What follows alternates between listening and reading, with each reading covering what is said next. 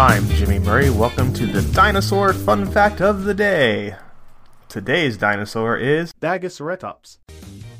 Bagaceratops. Bagaceratops is a genus of ceratopsian dinosaur that lived in what is now the Barun Goyot Formation, and possibly the Djadochta Formation, during the late Cretaceous, although emerging late in the reign of the dinosaurs. Bagaceratops had a fairly primitive anatomy and kept the small body size that characterized early ceratopsians.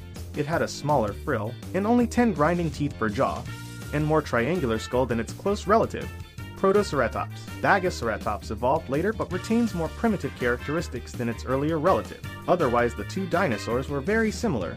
Each had a beak but no brow horns, and a small horn-like prominence on the snout. Bagaceratops, like all ceratopsians, was a herbivore during the Cretaceous. Flowering plants were geographically limited on the landscape, and so it is likely that this dinosaur fed on the predominant plants of the era, ferns, cycads, and conifers. It would have used its sharp ceratopsian beak to bite off the leaves or needles.